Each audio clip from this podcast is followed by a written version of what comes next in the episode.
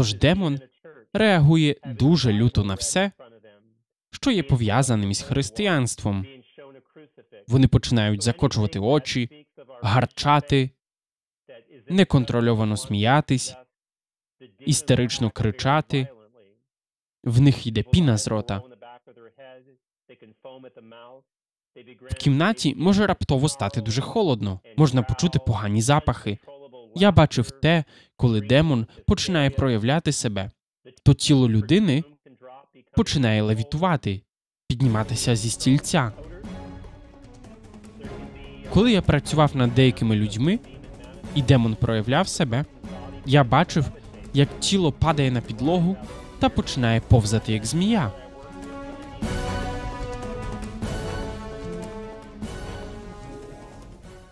Доброго дня, друзі! Мене звати Михайло Абакумов. Я керівник служіння Розумна віра в Україні. Сьогодні ми маємо незвичне інтерв'ю. Мова йтиме не про класичну апологетику. Не будемо говорити про аргументи, а ми поговоримо про екзорцизм з отцем Вінсентом Лампертом. Він є випускником коледжу святого Мейнрада та університету Святої Марії, а також практикуючим екзорцистом. Насправді він є одним із провідних та найвідоміших екзорцистів та членом міжнародної асоціації екзорцистів. Отже, я вважаю, що ви маєте дуже якісну освіту в цій царині. Радий вас бачити. Навзаєм. Почнімо з деяких загальних питань. Як ви стали християнином та чому вирішили бути екзорцистом? Це досить незвичний фах. Думаю, що ніхто не прагне бути екзорцистом. Це покликання, яке саме тебе знаходить. Я виріс в Індіані в Сполучених Штатах, а мої батьки були емігрантами зі Словенії, які переїхали до штатів на початку ХХ століття. Я ріс в дуже релігійній католицькій сім'ї. Я маю вісьмох братів та сестер. Віра була дуже важливою для нас. Тож після того, як я закінчив школу, я вступив до семінарії та навчався на священника і був поставлений на служіння 1 червня 1991 року. От вже 32 роки, як я священник. А 17 років тому мій єпископ сказав мені, що я буду екзорцистом. Він навіть не питав, чи я хочу, просто сказав, що я буду екзорцистом. Багато католицьких єпархій мають священика екзорциста, призначеного єпископом, щоб досліджувати всі можливі випадки демонічної активності в регіоні, щоб знати, як дати цьому раду.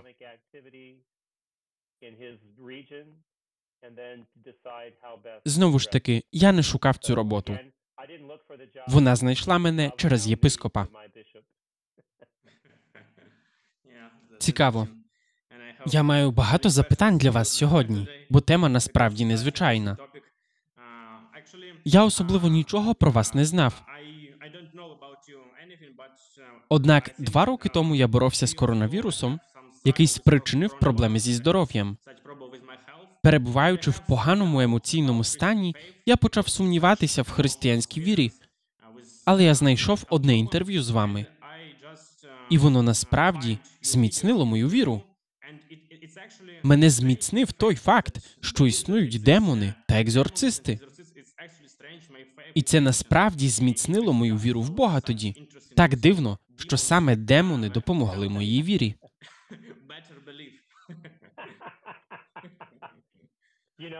Це важливий момент. В християнстві диявол та демони вважаються палими янголами. Хоч їх і вигнали з небес, та не зі світу. Бог і для демонів має мету.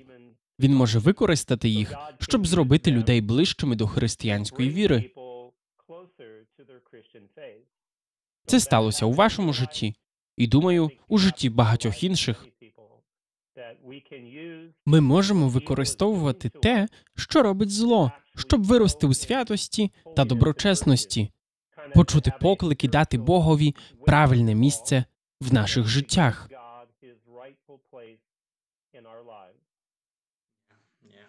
Так, амінь. Тож почнімо з простих питань: що таке екзорцизм взагалі, та які критерії визначають, що людина насправді одержима? Екзорцизм це особлива молитва, яка допомагає людям, які переживають надприродну демонічну діяльність в їхніх життях. Існують звичні приклади демонічної діяльності, наприклад, спокуса, щось із чим всі мають справу щодня. Однак існує чотири типи надприродної демонічної активності: демонічне зараження, присутність зла в якомусь конкретному місці чи в якомусь об'єкті, демонічний напад, фізична атака демона, демонічна ментальна атака, коли диявол намагається пробратись до голови та примушує людину почуватись збентеженою та скласти руки або не вірити більше в Бога. І нарешті демонічна одержимість, при якій диявол або інші демони контролюють тіло людини та поводяться з ним як зі своїм власним, використовують рот одержимого, щоб говорити, очі, щоб бачити, та вуха, щоб чути. Екзорцисти вчаться бути скептиками. Тому церква говорить, що я маю бути без сумніву впевнений, що людина переді мною є одержимою.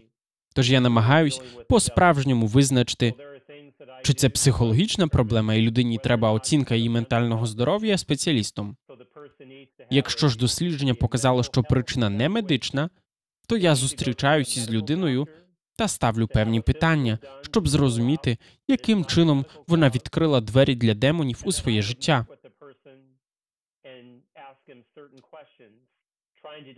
Знаючи, яким чином демон проник всередину, я розумію, що варто робити, щоб зачинити ці двері. Але важливо те, що вигнання диявола це проста частина процесу. Складніша частина це довести людині, що вона має тепер запросити Бога всередину, і що стосунки з Христом зможуть захистити її від сил зла. Якщо ти читаєш Біблію та молишся, то диявол уже тікає. Але ми живемо в час, коли відбувається спад віри, та люди перестають вірити.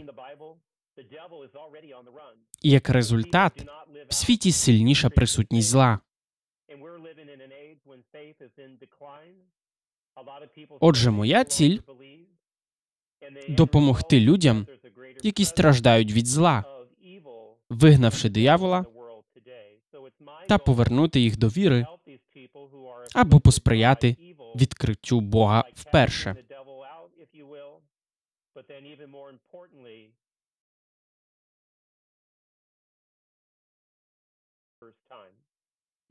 Незважаючи на те, що я католицький священник, половина людей, які до мене звертаються, не є католиками. Вони можуть притримуватись інших традицій християнства або сповідувати інші релігії, а іноді взагалі жодної. Та церква розглядає екзорцизм як благодійне служіння. А отже, вона допомагає будь-кому, хто звертається до неї та хоче протистояти силам зла. На днях я мав розмову з чоловіком з Болгарії. Знаєте, багато екзорцистів не хочуть, щоб їхні імена були на слуху, та надають перевагу анонімності. Але мій єпископ сказав, що хоче зробити моє ім'я відомим з ціллю допомогти людям зрозуміти природу зла, і що важливіше, значення віри. Зараз я отримую близько 3500 дзвінків та листів щороку від людей з усього світу, які борються зі злом та шукають допомоги церкви. Оскільки я є членом міжнародної асоціації екзорцистів, то намагаюсь підтримувати контакт зі священниками по всьому світу, бо не можу допомогти всім, хто звертається до мене. Тому я намагаюсь зв'язати людину з місцевим священником, який міг би надати пасторську підтримку.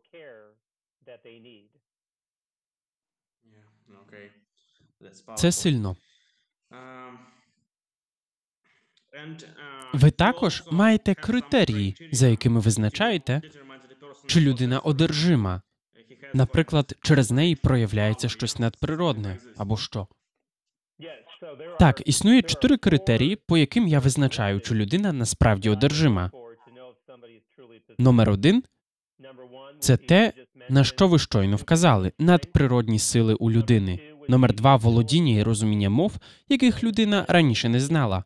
Третє наявність знань, притаманних демонам, яких пересічна людина не може мати. Четверте, мабуть, знає більшість людей. Це вкрай негативна реакція на будь-що пов'язане зі святістю, перебування в церкві, читання Біблії, освячення святою водою, демонстрація розп'яття.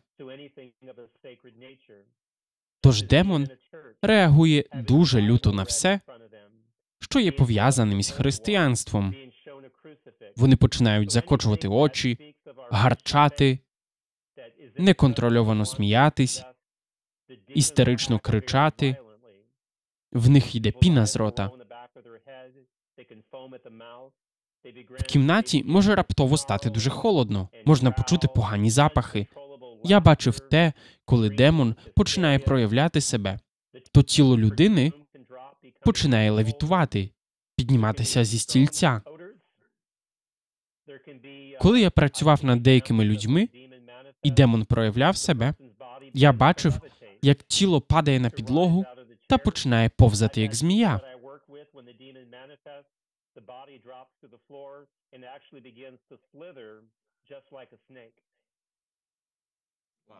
Ого, звучить жахливо. Та багато людей піддають сумніву істинність екзорцизму через фальшивих пророків, апостолів тощо.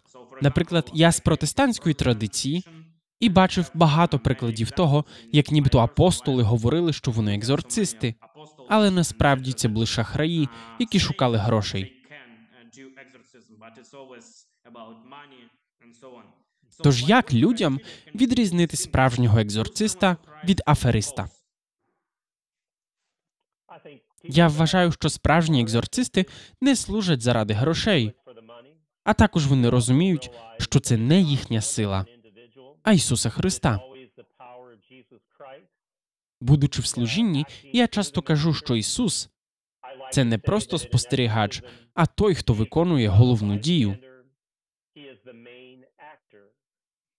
Тільки завдяки імені Ісуса демони йдуть геть. Ісус також говорить, щоб служіння виконували безкоштовно. Тож католицька церква не бере грошей.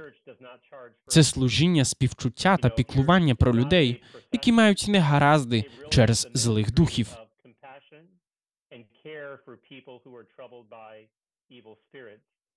Сьогодні в світі є люди, які називають себе професійними екзорцистами, але я не думаю, що таке поняття існує. Ти маєш бути християнином і не можеш робити це самостійно, бо це спричинить тільки більше проблем.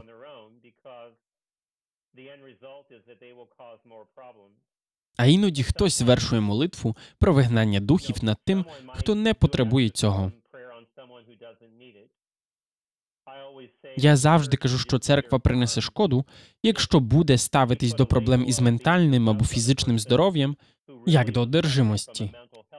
Тож кожна ситуація має бути розглянута з погляду духовного, медичного та навіть психічного.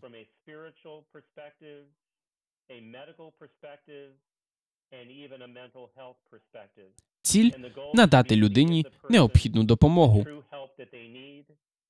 Чи то причина в духовному, чи фізичному, чи ментальному. І знову справжній екзорцист не робить це заради грошей, а заради того, щоб принести славу та честь Христу. Дякую. І до речі, отець Вінсент написав книгу про екзорцизм, посилання на яку я залишу в описанні. Там ви знайдете більше подробиць. В своїй книзі ви постійно фокусуєтесь на Христі. Ви пишете: якщо ви робите справу екзорциста, та подумайте лише на секунду. Ого, дивись, які неймовірні речі я роблю. то ви вже зайшли на несвяту територію. Це дуже важливо, оскільки багато людей говорять, що це вони мають силу для екзорцизму.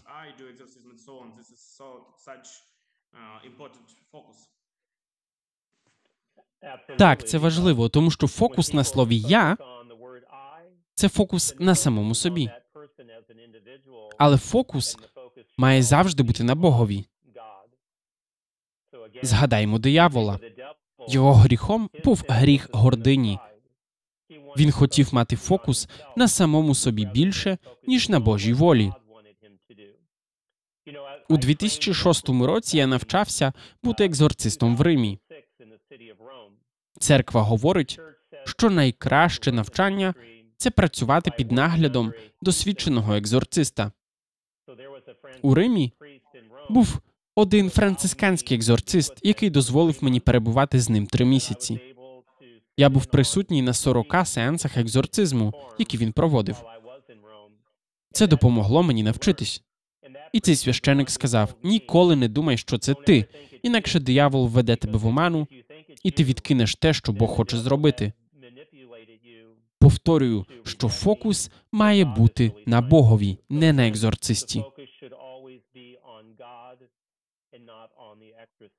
Я завжди кажу: якщо ви покладаєтесь на мене, то ми в біді.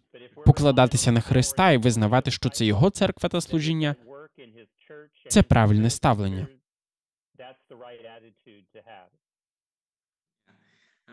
До речі, в протестантських церквах люди часто вважають, що вони можуть бити диявола, можуть наказувати йому. Наприклад, говорити пішов геть звідси, ти ніщо. Чи нормально для екзорциста говорити таке? З мого погляду, ні. Коли я проводжу молитву, я не прив'язую людей, не штовхаю їх, не б'ю, не кажу демонам пішов геть. Нічого такого. Ядро екзорцизму це молитва. Я молюсь Богові, щоб він звільнив людину від демонічних сил, які мають місце в її житті. Тож не варто нікого прив'язувати.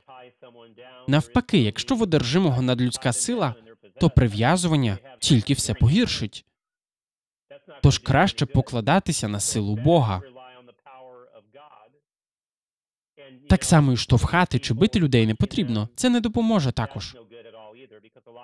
Багато одержимих переживали насилля в житті, і будь-який його прояв тільки погіршить ситуацію. Тому для мене все зводиться до молитви.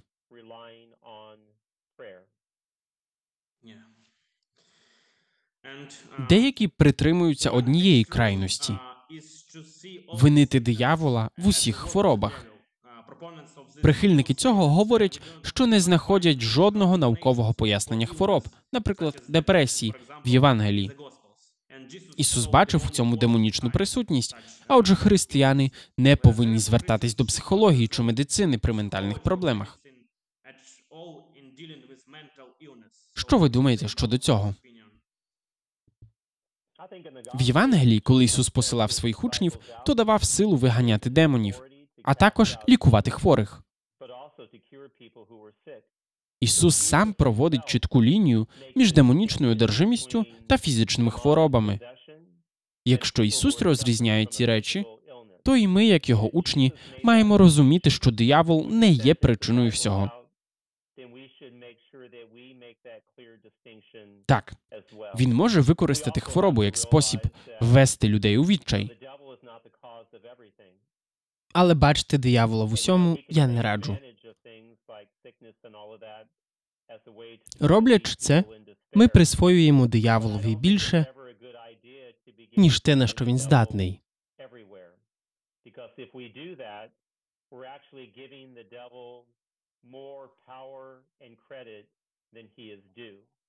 Фокус має бути на Богові, як творці всього, та розумінні, що він все контролює. Не варто думати, що диявол відповідальний за все, адже людина має власну волю та може обрати як добро, так і зло. Звісно, Бог хоче, щоб ми обрали добро, але він поважає нашу волю. Навіть в книзі буття в історії з Адамом та Євою, коли Змій з'являється, що він говорить Єві? Він не примушує її з'їсти заборонений плід, а спокушає її, переконує. Тож диявол може тільки запропонувати, не нав'язати. Він не може змусити нас піти проти своєї волі. Так, Він хоче нас переконати в тому, що відкинути Бога це найкращий вибір. Хочу виділити одну думку для слухачів. Диявол не є атеїстом. Він знає, що Бог існує. Він питає Єву в книзі буття, чи дійсно Бог заборонив їм їсти з дерева пізнання добра та зла. Тож він визнає, що Бог є. Він намагається переконати Єву жити так, ніби його не існує.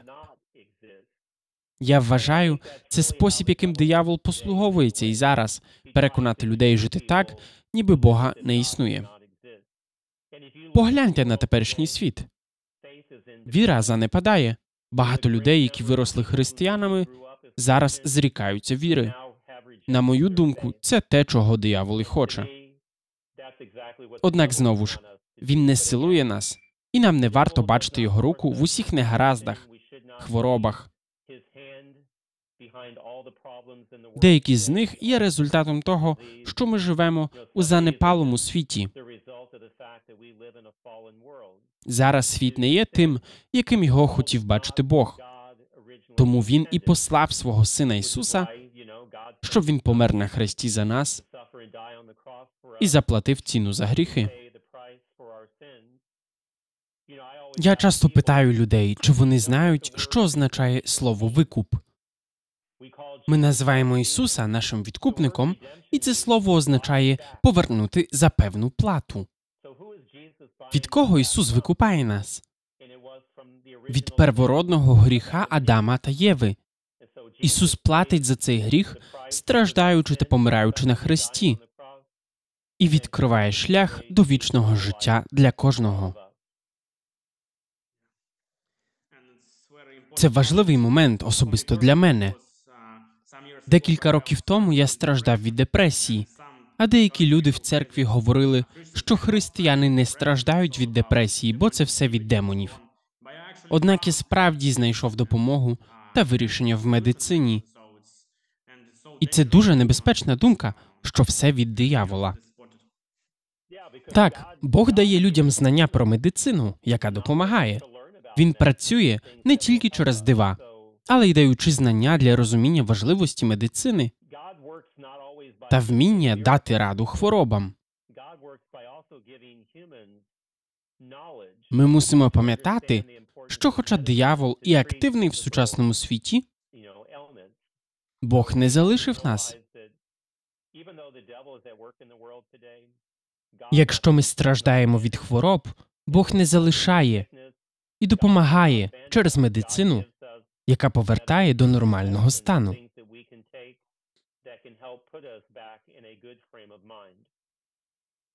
Так, дива це простий шлях, але іноді Бог хоче, щоб ми працювали та розвивали знання та чесноти.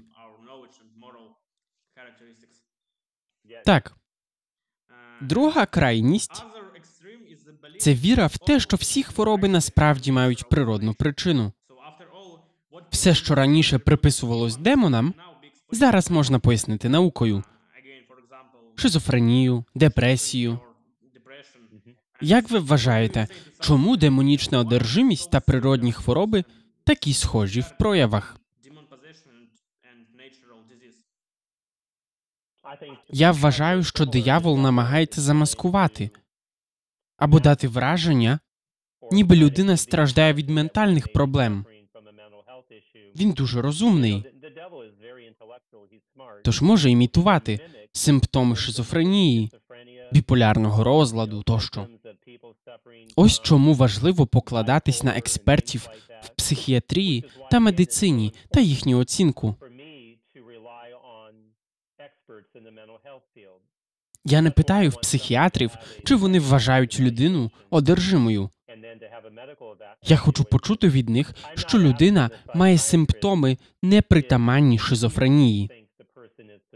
Я питаю, чи є щось, що важко пояснити з їхнім рівнем експертизи. Знов таки, симптоми психічних захворювань та демонічного проявлення можуть бути подібними. І я думаю, що диявол робить це нарочито, щоб переконати нас, ніби його немає.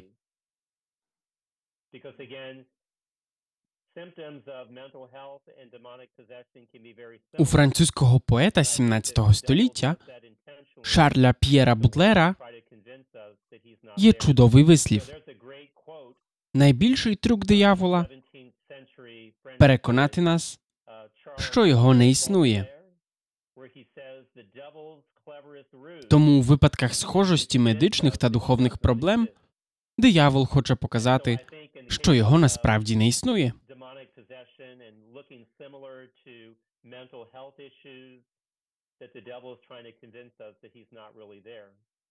В західному світі багато хто став скептиком. Ми вважаємо, що все контролюємо та можемо вирішити будь-яке питання. Вважаємо, що завжди мають бути якісь ліки, які дадуть раду всім проблемам. Повертаючись до попередньої думки, Ісус чітко розрізняв одержимість та хворобу. І ми так само маємо розрізняти це.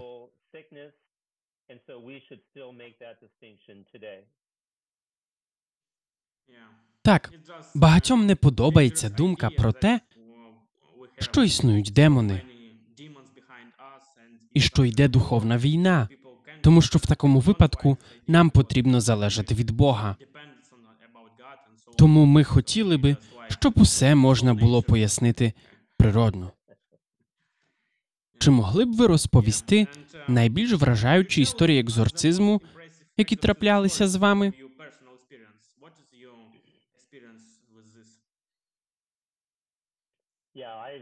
Я провів тисячі молитов екзорцизму за останні 17 років, і деякі були особливими.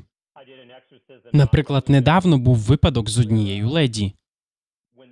Коли я говорив з нею, її очі стали зеленими, а зіниці звуженими, ніби у змії. Вона попросила мене про допомогу. А коли я сказав, що Ісус може допомогти їй, її очі стали зеленими. Вона почала поводити себе як змія, та її голос змінився. Демон сказав мені, хто він? Він над нами невладний. Я маю готуватись до екзорцизму.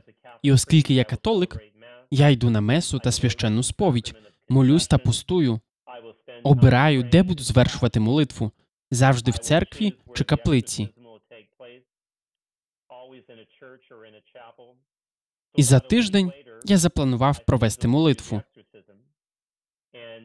Одержима прийшла з другом, а я був з іншим священником.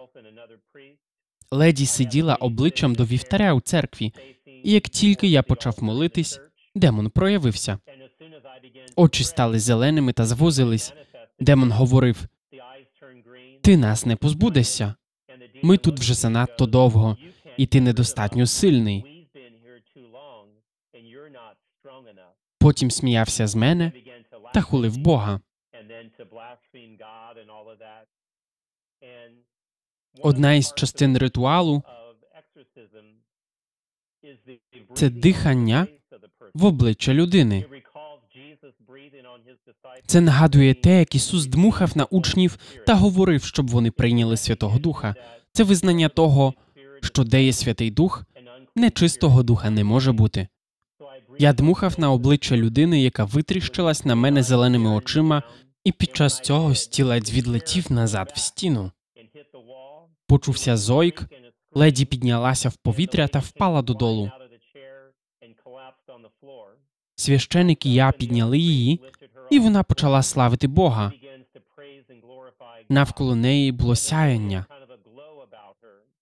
Коли людина одержима, навколо неї пітьма.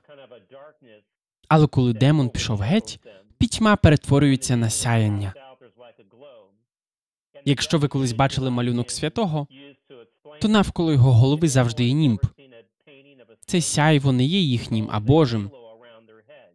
І вони мають його, бо вирішили стати ближчими до Бога. Це найкраща аналогія.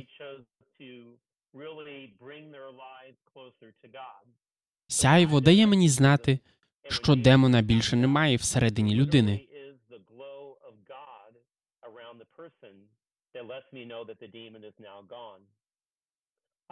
Був іще один випадок з особою, одержимою сімома демонами.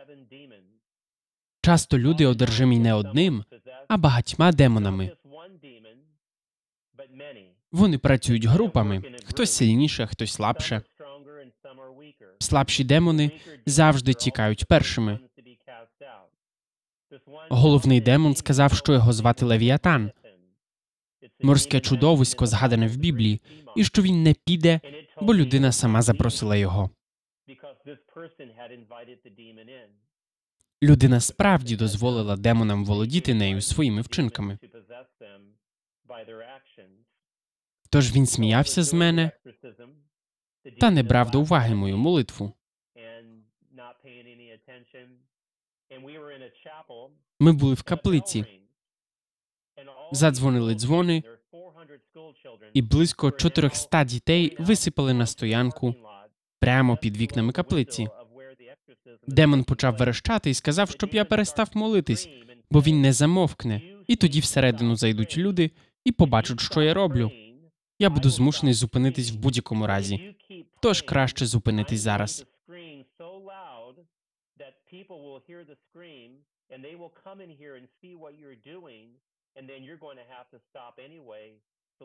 Я наказав демону сказати слова з початку Євангелії від Луки, де Янгол Гавриїл говорить Марії: Радій та, що отримала благодать.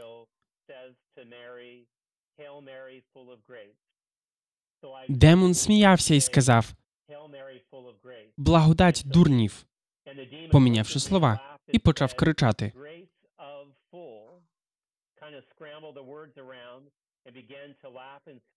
Тоді я владним голосом сказав демонові: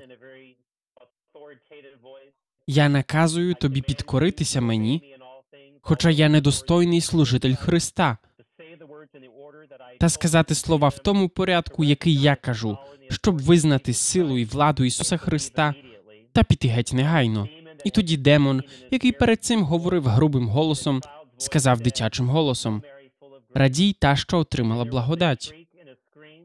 Тоді роздався крик, і леді засяяла переді мною. Демон пішов геть.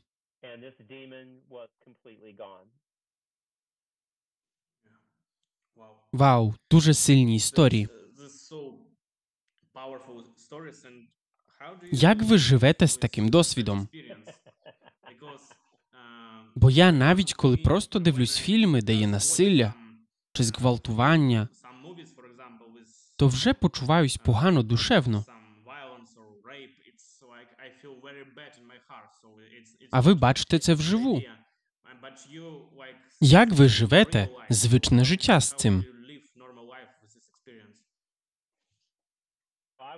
Скажу, що заняття екзорцизмом радикально змінило моє життя. Я не зосереджуюсь на справах диявола, тільки на силі Бога. Як екзорцист, я кажу людям, що я віднайшов справжнє покликання священника.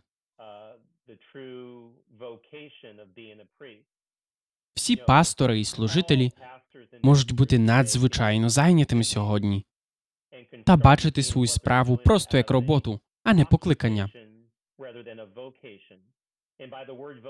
Під словом покликання я маю на увазі поклик Бога бути служителями, бо він закликає нас робити це. Коли я маю справу з одержимими та дияволом, то розумію, що суть цього в допомозі людям та приведенні їх до Бога. Я згадував раніше, як бачив левітацію одержимих демонами. Це трапилось, коли я навчався в Римі. Коли людина почала піднімати зі стільця, священик просто поклав долоню на голову і опустив її назад.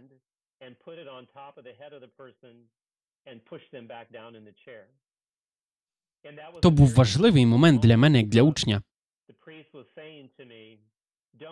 Він сказав: не фокусуйся на тому, що робить диявол, а фокусуйся на тому, що Бог робить через молитву для стражденних, допомагає їм віднайти свою цінність та гідність створеного за подобою Бога. Я не боюсь одержимих, хоча на початку й було страшнувато. Але зараз я не беру цього до уваги, і вони мене не бентежать. Тому що я знаю, що сила Бога сильніша за силу зла. І в служінні екзорцизму я допомагаю людям побачити силу Бога та усвідомити, що Бог величніший за зло. Не варто порівнювати сили Бога та диявола. Бог це творець, а творець сильніший за будь-яке творіння. А диявол це Боже створіння, янгол, створений на добро, але який постав проти Бога та обрав бути злим. Сила Божа величніша за силу зла. Бог і диявол не на одному рівні. Беручи це до уваги, диявола нема чого боятись.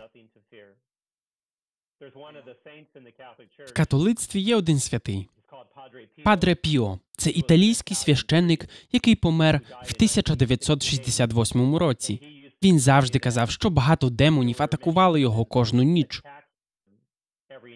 Але він називав диявола старою синьою бородою. Він писав, що однієї ночі намагався заснути, але прокинувся від шуму в кімнаті. Зрозумівши, що там диявол, він сказав йому: А, це тільки ти, стара синя бородо. Я вже подумав, що це хтось важливий, а тоді ліг спати. Хтось з нас так само, знаючи, що диявол в кімнаті, так просто ліг би спати. Ми б це зробили, якби усвідомлювали перевагу сили Бога над силами зла. І у вашій книзі ви кажете, що один янгол сильніший за самого диявола. Правда, тому що янголи є добрими створіннями, які поєднали власну волю з Божою, тому вони досконалі. А диявол ні, бо він не дотримується своєї справжньої природи. Все, що створив Бог, є добрим. Та коли ми обираємо зректися Божої доброти, приходить зло.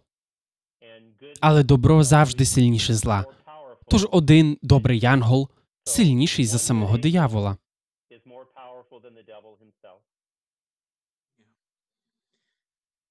Дивлячись зі скептичного погляду, чому немає жодного запису такого ритуалу? Це було б чудовим доказом справжності екзорцизму. Якби відео і існували, знайшлися б скептики, які сказали б, що церква змонтувала їх, що це фальшивка.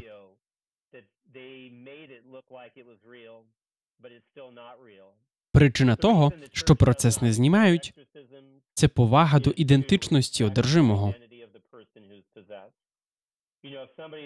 Якщо хтось був одержимим і тепер хоче поділитись власним свідоцтвом, це їхній вибір. Але церква не розкриває особистості та підтримує анонімність.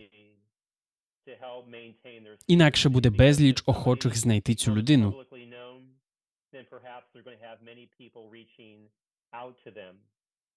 Багато хто, мабуть, знайомий з дуже відомим фільмом Екзорцист, який вийшов у 1973 році, і заснований на реальній історії 1949 року, яка трапилася в Мериленді, США. Хлопець, який пережив ритуал екзорцизму в 14-річному віці, помер декілька років тому. Він ніколи не ділився своєю історією і вирішив мовчати, незважаючи на те, що Голівуд пропонував йому мільйони доларів. Він не хотів говорити про це, Мабуть, він усвідомлював, що вони будуть занадто багато уваги приділяти саме дияволові. Отже, церква не записує процес, щоб захистити анонімність. До того ж, через розвиток технологій відео можуть бути сфабрикованими та зміненими. Навіть якби ми їх мали, скептики нікуди не подінуться. Вони завжди будуть. Так, завжди можна знайти інші пояснення. Я дивився дебати щодо доказів екзорцизму за участю Майкла Шермера. Він пропонує різноманітні пояснення, такі як вплив культури, або навіть те, що сам фільм вплинув на людей у клініці.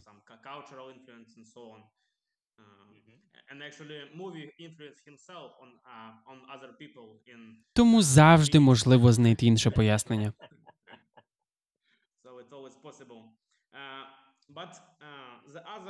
Ще одне заперечення. Чому ж це не працює з атеїстами? В кінці кінців багато атеїстів можуть запросто використовувати гріховні окультні речі і не відчувають жодних наслідків на собі. Чому так?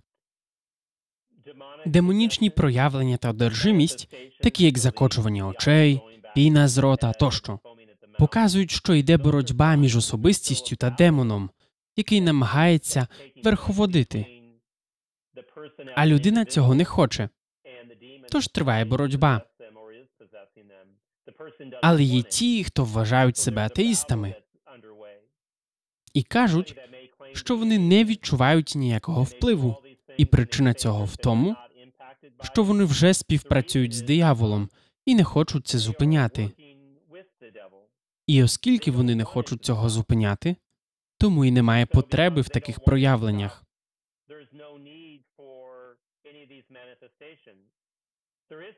Існує таке поняття як ідеальна одержимість, коли людина поєднує свою волю з волею демона і живе з ним в гармонії.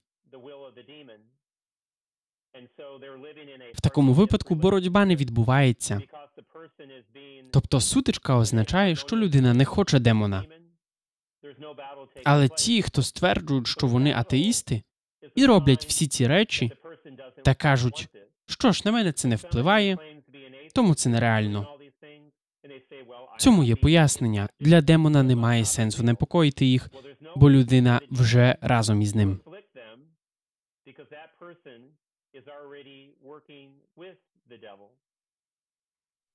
Це чудово зображено в книзі Льюіса про листування демонів. Вони говорять схожим чином.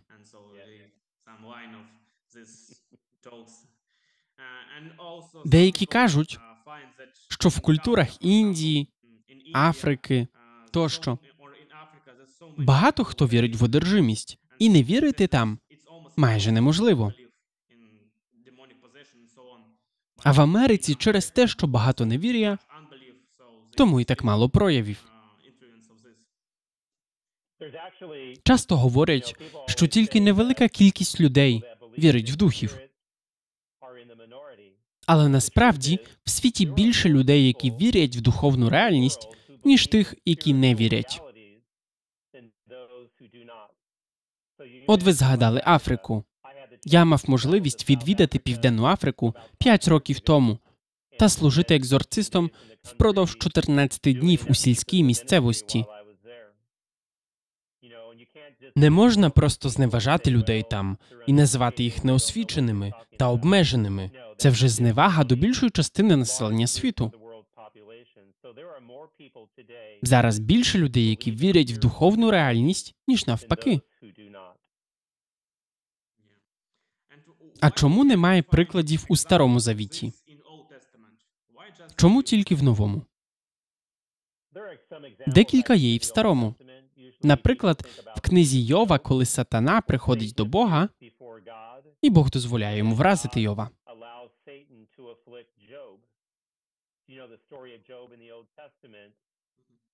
Історія Йова знаходиться в старому завіті. Він був дуже набожним в усьому, і сатана сказав, що причина цьому те, що він благословенний. А якщо він все втратить, то зречеться Бога. Бог сказав: Добре, Можеш вразити його як хочеш, але не чіпай його життя. Таким чином, Йов втрачає все. Його тіло в ранах, він рве одяг на собі та посипається попілом. Його дружина говорить йому проклясти Бога та померти, але Йов тільки б'є себе в груди і говорить: Господь дав, Господь і забрав, благословенне будь ім'я Господнє. Тобто, чи все погано, я прославлю Бога, чи все добре, я теж прославлю Бога. На місце Бога в моєму житті не впливає те, які зараз обставини. Є декілька прикладів, але я б сказав, що треба дивитись і на новий, і на старий завіт, як на одне ціле. Тож, коли Адам та Єва згрішили, піддавшись на спокусу диявола, їх було вигнано в пустелю. Коли Ісус починає своє служіння після хрещення, Дух веде його в пустелю, де він зустрічає диявола. Я вважаю, Ісус йде до пустелі, щоб боротися з дияволом. Диявол з'являється там і намагається спокусити Ісуса. Та ми знаємо, що він незламний. Тому падіння Адама та Єви і всі події старого завіту приводять до появи Ісуса, який бореться з дияволом, викуповує людство та повертає його до дерева життя. Біблія говорить, що коли Адама та Єву вигнали з раю, Янгол з вогняним мечем став на вході, щоб завадити їм наблизитися до дерева життя.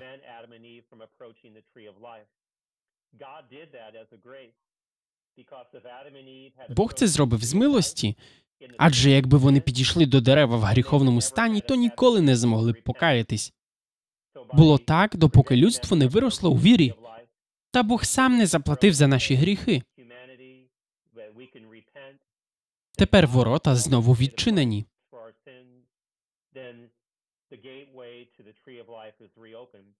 Євангеліє від Івана говорить, що Ісус є шляхом, істиною та життям. Ніхто не приходить до Отця не через нього. Отже, Ісус б'ється з дияволом та відкриває ворота раю, щоб всі ми змогли наблизитись до дерева життя, де ми зможемо бути з Богом всю вічність. В старому завіті є приклади демонічної активності, але вони відходять назад, коли сам Бог в образі Ісуса Христа приходить повернути все на своє місце.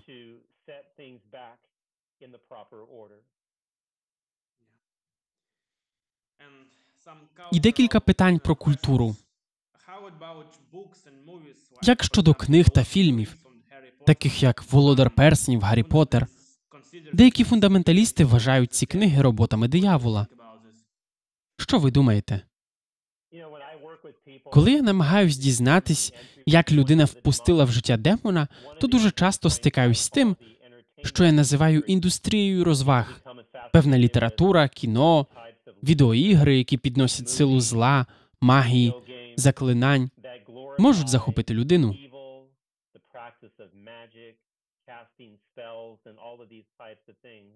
Все це заборонено в старому завіті, в книзі повторення закону, 10 розділі, 10-12 віршах, де написано не займатись чорною магією, не спілкуватись з духами мертвих тощо.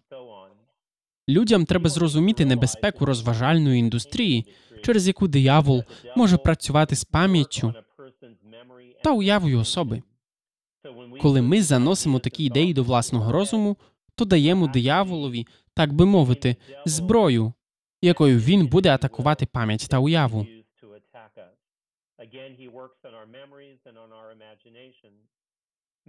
Для багатьох книги, як Гаррі Поттер, це просто розвага. Але небезпека в тому, що диявол працює або напряму, або опосередковано. Ми запрошуємо його напряму, коли свідомо робимо заборонене, та опосередковано, коли щось здається просто розвагою, але ми не повністю розуміємо наслідки.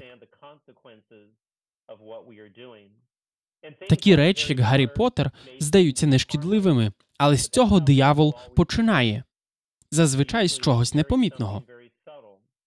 Спочатку ми зачаровані магією в книзі, а потім перестаємо ходити в церкву та читати Біблію. Коли батьки в Штатах питають мене про Гаррі Поттера, я кажу, яку книгу ваші діти знають найкраще? Біблію чи Гаррі Поттера? Яку вони вміють цитувати? Якщо вони знають останню краще, то це проблема.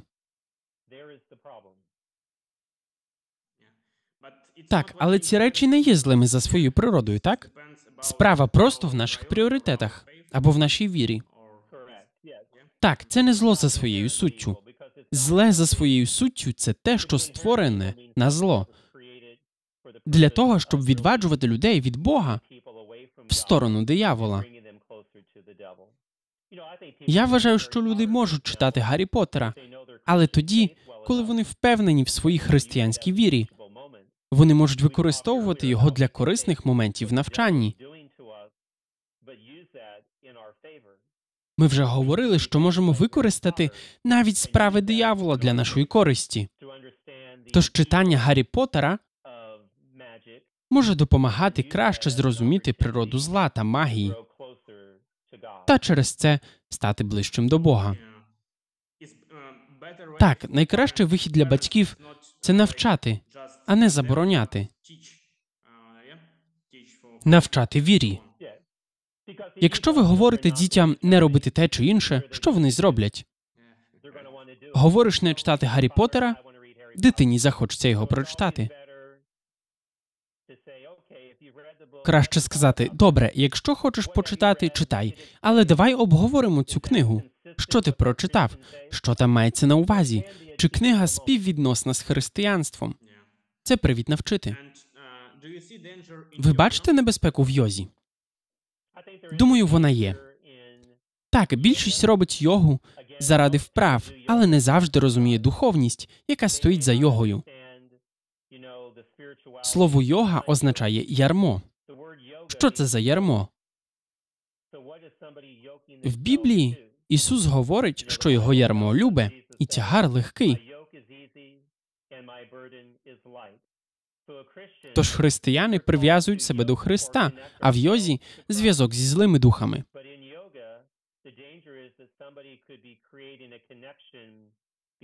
Навіть пози в йозі вважаються формами поклоніння іншим богам або демонам.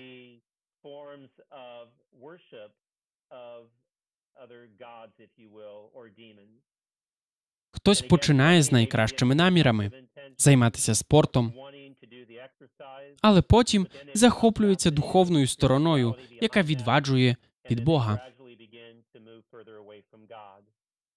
Один священик недавно сказав мені, що християнство почало здаватись йому нудним, і він хоче дослідити буддизм та індуїзм. Як на мене, це дивна заява для християнського священника, який присвятив життя Богові. Я вважаю, що йога і духовні практики інших культур не поєднуються з християнством і часто є приводом для диявола відтягнути нас від Бога.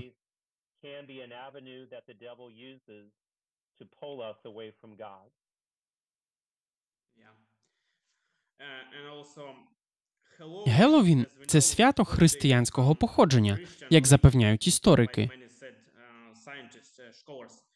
Однак зараз його асоціюють з демонічними силами. Чи варто християнам його святкувати? Геловін став дуже популярним в США. Це друге за розмахом свято після Різдва. Багато американців прикрашають свої двори скелетами, привидами, відьмами, вішають ліхтарі на будинки, розташовують несправжні цвинтарі перед ними. Небезпечно те, що люди починають підносити сили зла. Думаю, що християни мають право святкувати Геловін. Раніше це свято назвали Ніччю всіх святих, яка була перед Днем всіх святих. Діти люблять Геловін, люблять наряджатися, отримувати солодощі. Замість того, щоб сказати ні, не можна святкувати це. Допоможіть їм відкрити для себе християнське походження свята. Можна перевдягатись у святих, персонажів з Біблії, в тих, кого варто наслідувати в стосунках з Богом. Знаєте, якщо ми християни, це не означає, що ми не можемо веселитись. Ми можемо. Життя це великий дар від Бога. Важливо тільки бути певним, що ці розваги прославляють Бога, а не диявола. Тож Геловін варто святкувати, щоб усвідомити важливість християнської віри.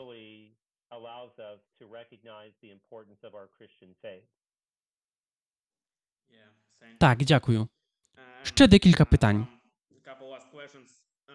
Як демони потрапляють в життя людей, і як люди можуть захиститись від їхніх дій? Ми християни, а отже, ми ходимо до церкви, молимось та читаємо Біблію. Знаємо його слово. Найкраща зброя проти диявола Боже Слово. Коли диявол спокушував Ісуса, звідки Ісус брав відповіді? З Писання. Коли диявол говорив, якщо ти син Бога, то накажи камінню перетворитись на хліб. Ісус сказав: не хлібом єдиним буде жити людина, але кожним словом, що походить із уст Божих. Знання Божого Слова найкращий захист, який ми можемо мати. Однак ми живемо в світі, де віра занепадає, люди не моляться, не ходять до церкви, не знають слова. Таким чином вони наближаються до диявола. Це стосується і окультизму. Якщо люди займаються магією, звертаються до ворожок та медіумів, використовують обереги. Про його ми вже говорили. Все це є протилежним до нашої віри, бо все це пов'язане з окультизмом і є порушенням першої заповіді, в якій Бог говорить: Я Господь Бог твій, ти не матимеш інших богів, окрім мене. А коли люди звертаються до окультизму, то шукають заміну Богові.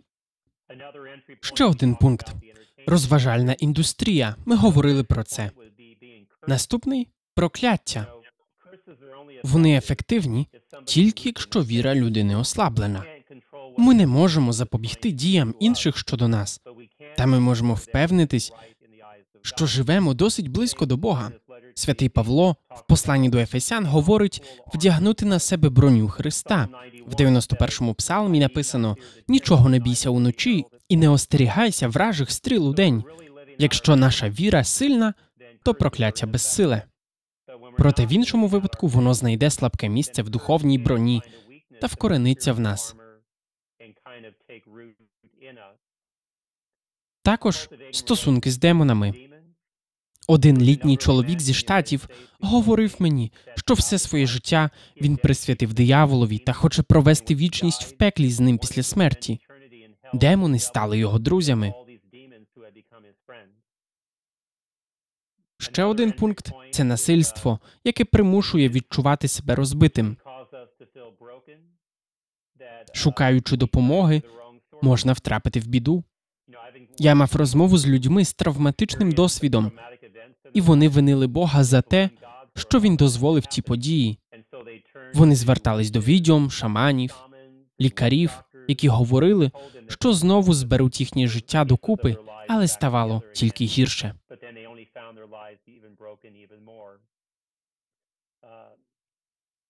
Нездорові стосунки в п'ятому розділі Євангелія від Марка описана історія чоловіка, одержимого легіоном, який жив у склепі. Багато хто знає цю історію. Ісус виганяє демонів у стадо свиней, а вони зриваються зі скелі. Звільнений хоче слідувати за Ісусом, але той відмовляє і говорить йому іти до своєї сім'ї. Ісус ніколи не забороняє комусь слідувати за ним, але в цьому випадку чоловікові варто було повернутися до живих, до сім'ї після життя з мертвими. Всі мають справу з безсилістю, але треба мати з нею справу адекватно. Не варто піддаватись злості, образі, зневазі, помсті. Це перша реакція, але треба дозволити вірі привести себе до прощення та мати здорові стосунки з іншими.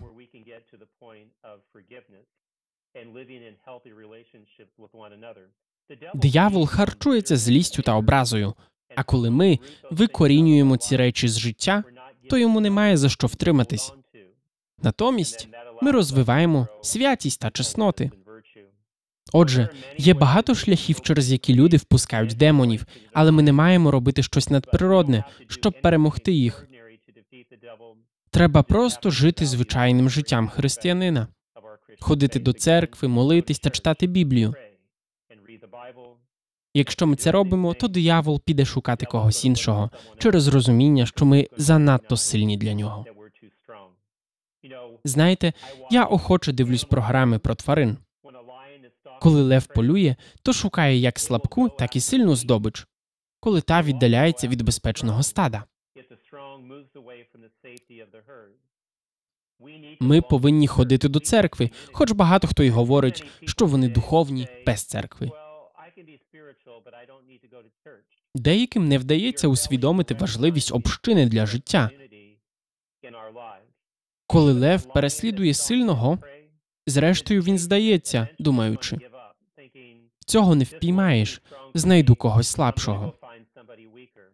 Так і з дияволом, коли ми сильні у вірі, він знає, що є ще багато інших, яких можна спіймати.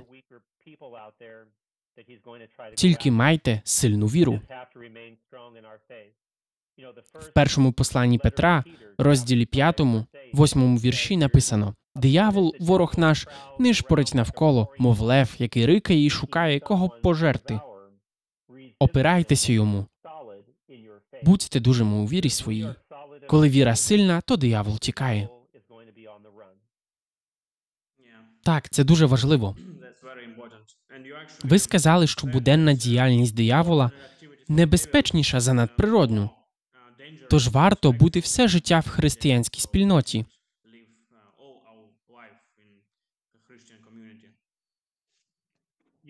Жоден з нас не є ідеальним. Всі ми грішники. Грішачи не треба намагатись виправдати себе. Треба покаятись. Старий завіт це історія договору між Богом та людьми. Бог завжди вірний людям. Люди завжди грішні. І що говорить Бог? Кайтеся, кайтеся, кайтеся. Який головний посил 12 малих пророків у старому завіті? Зверніться до Бога, покайтесь, і Бог простить вас. Книга Откровення пише, що Ісус стоїть біля дверей та стукає, а ми маємо впустити його. Він не вибиває двері і не каже: Ось я, щоб всіх врятувати. Ми маємо запросити його. В такому випадку він завжди готовий простити нас. Вельми дякую, отче Вінсенте, за те, що виділили час на цю важливу розмову. Вірю, що це не остання наша зустріч. Нехай Бог благословить вас і дякую за ваше служіння. Дякую, Михайле. Це цінно для мене. Нехай Бог благословить вас і людей, з якими ви працюєте. Я молитимусь за вас. Дякую.